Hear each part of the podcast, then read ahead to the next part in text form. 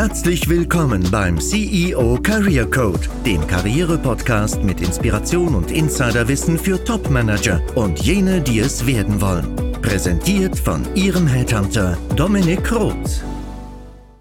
5000 bis 20.000 Entscheidungen treffen wir täglich und das sogar ohne ein CEO eines Konzerns zu sein.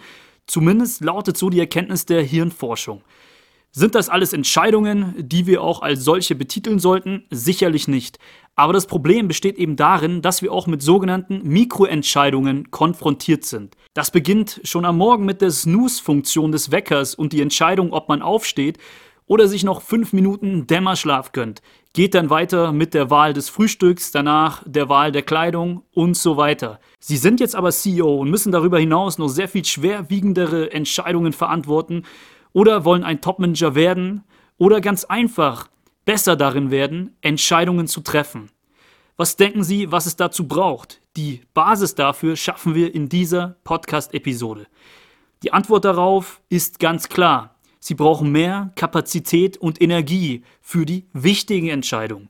Denn jede noch so kleine ist ein Energiefresser und schmälert unsere Kapazität für weitere Entschlüsse, die eben sehr viel bedeutender für uns sind und auch für unser Umfeld. Und damit meine ich nicht nur berufliche Belange, sondern auch für Ihre Familie müssen Sie ja die Kraft aufbringen, Verantwortung tragen zu können. Wie kommen Sie also in den Energiesparmodus bei Alltagsentscheidungen?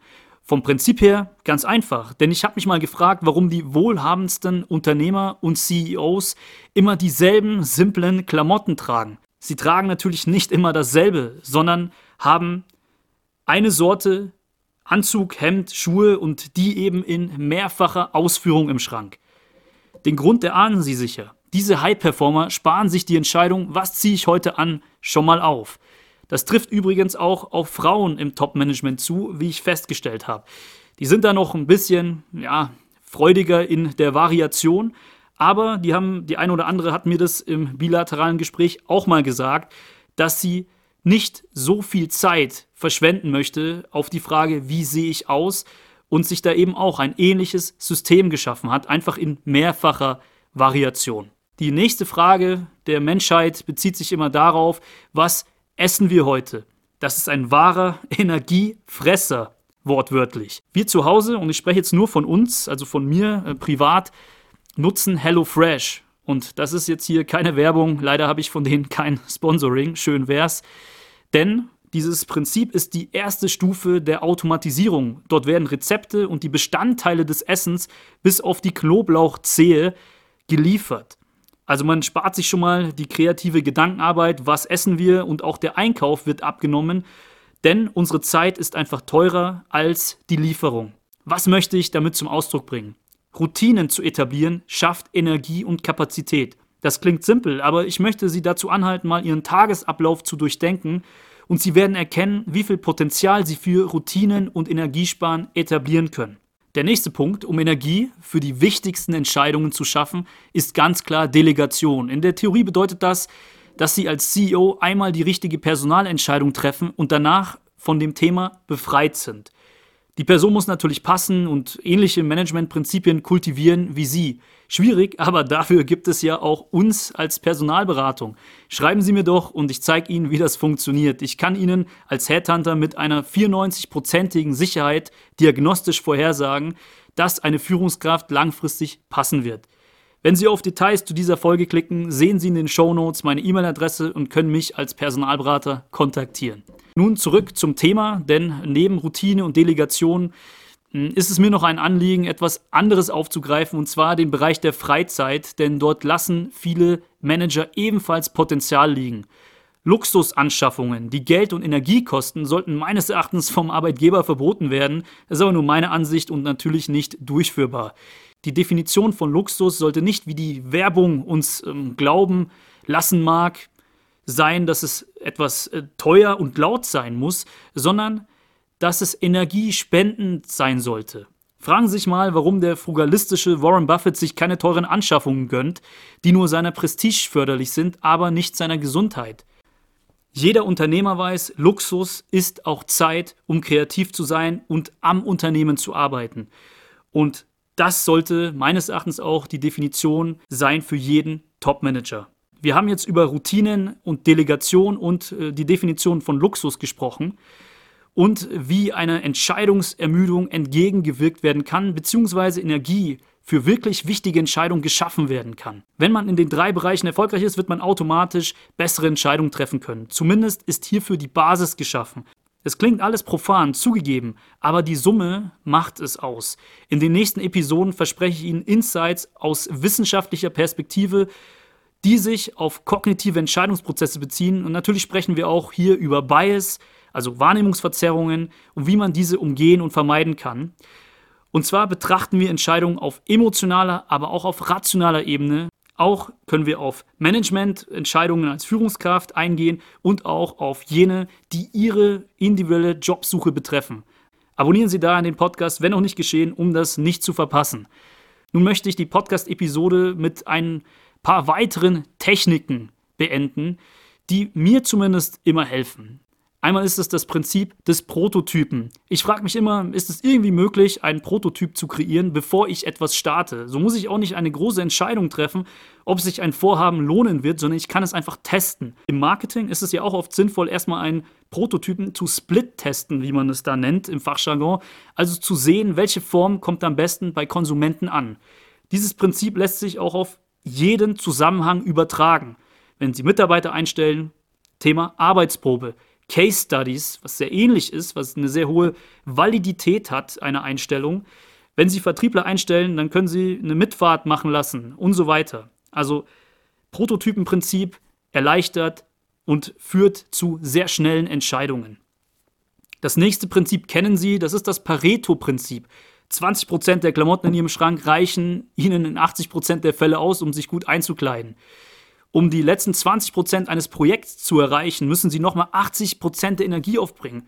Wenn also 20% noch unbekannt sind, könnten Sie öfter mal eine Entscheidung treffen, vor allem wenn Sie über solide kognitive Fähigkeiten verfügen, dann sollten Sie nicht abwarten, bis das gesamte Datenmaterial vorliegt und geprüft wird. Und diese risikoaverse und gar perfektionistische Herangehensweise an Entscheidungen ist auch ein häufiger Fehler vieler Manager, den ich in Executive Assessments immer wieder feststelle. Denn dadurch verzögern sie wichtige Prozesse. Auch in jedem vertrieblichen Kontext gilt, 20% der Kunden machen 80% des Umsatzes. Und deswegen macht es meistens Sinn, die 60 bis 80 Prozent der Kunden zu automatisieren und dort nicht zu viel Energie zu investieren, die 20 Prozent aber im Fokus zu haben. So könnten Sie Ihren Vertrieb beispielsweise auch umstrukturieren. Dann gibt es noch ähm, eine dritte Technik, die ich gerne erwähnen würde, und zwar ist das die 10-10-10-Regel nach Susie Welch. Der Grundgedanke dahinter ist, dass wir dazu tendieren, sehr kurzfristig bei Entscheidungen zu denken. Wenn wir dann langfristig denken, stecken wir die Maßstäbe so hoch und unrealistisch, dass wir kurzfristig nicht in die Umsetzung kommen oder Motivationsprobleme haben. Denken Sie drüber nach. Beispiele, wenn wir ehrlich sind, hat jeder von uns dafür.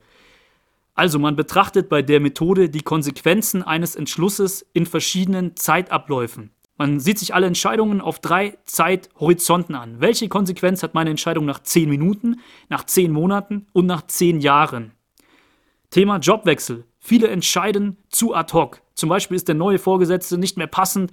Das Meeting, das in zehn Minuten mit ihm stattfindet, wird wieder nervig. Aber ist es wirklich so schlimm? halte ich ihn nicht noch zehn Monate aus, denn nach zehn Jahren wird dieser Vorgesetzte aller Wahrscheinlichkeit nicht mehr da sein und auch nicht mehr mein Vorgesetzter sein. In der letzten Episode ging es ja um Salienz und wie man diesen Denkfehler vor einem Jobwechsel vermeidet. Falls Sie die Episode verpasst haben, kann ich Ihnen diese empfehlen. Viele fragen mich immer, wie werde ich Aufsichtsrat oder Beirat? Ganz einfach, indem Sie auch diesen Job üben. Und zwar zum Beispiel ihre Expertise kostenfrei bei Startups anbieten.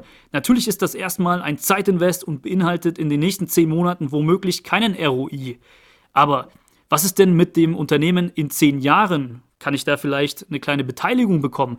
Oder bedenken Sie mal das Know-how, das Sie dort sammeln. Es wird sich in irgendeiner Form sicher rentieren.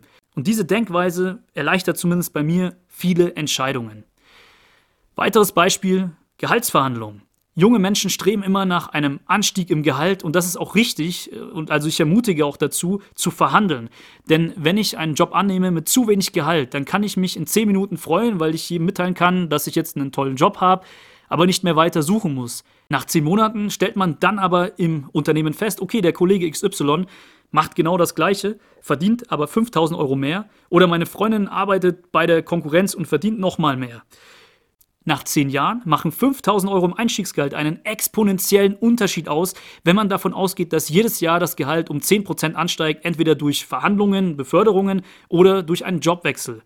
Wenn gerade Young Professionals, Einsteiger zuhören, die den richtigen Job suchen, dann verweise ich auf die Show Notes und eine kostenfreie Online-Schulung zum Thema Bewerbung. Hier gehen wir auf einen ganzheitlichen Bewerbungsprozess ein, von Unterlagenerstellung bis hin zu einem Trick, wie man 30% mehr Einstiegsgehalt rausholen kann als die Konkurrenz.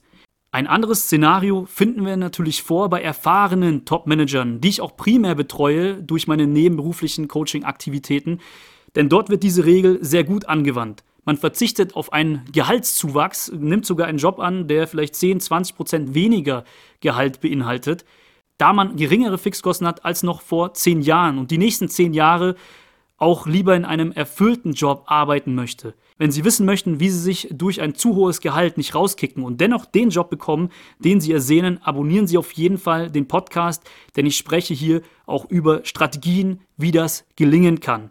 Auch können Sie mit mir über die Show Notes, also Details zu dieser Folge, und dann sehen Sie Show Notes und die Kontaktdaten, da können Sie mit mir in Kontakt treten und ich berate Sie 30 Minuten kostenfrei in einer Session zu der Jobsuche im verdeckten Arbeitsmarkt, wenn Sie sich für diese Session anmelden. Stichwort 1 zu 1 Anleitung für den verdeckten Arbeitsmarkt. So viel dazu. Wie gesagt, diese Folge soll als Teaser dienen für die nächsten unmittelbaren Episoden, in denen wir über emotionale und rationale Entscheidungsmethoden sprechen.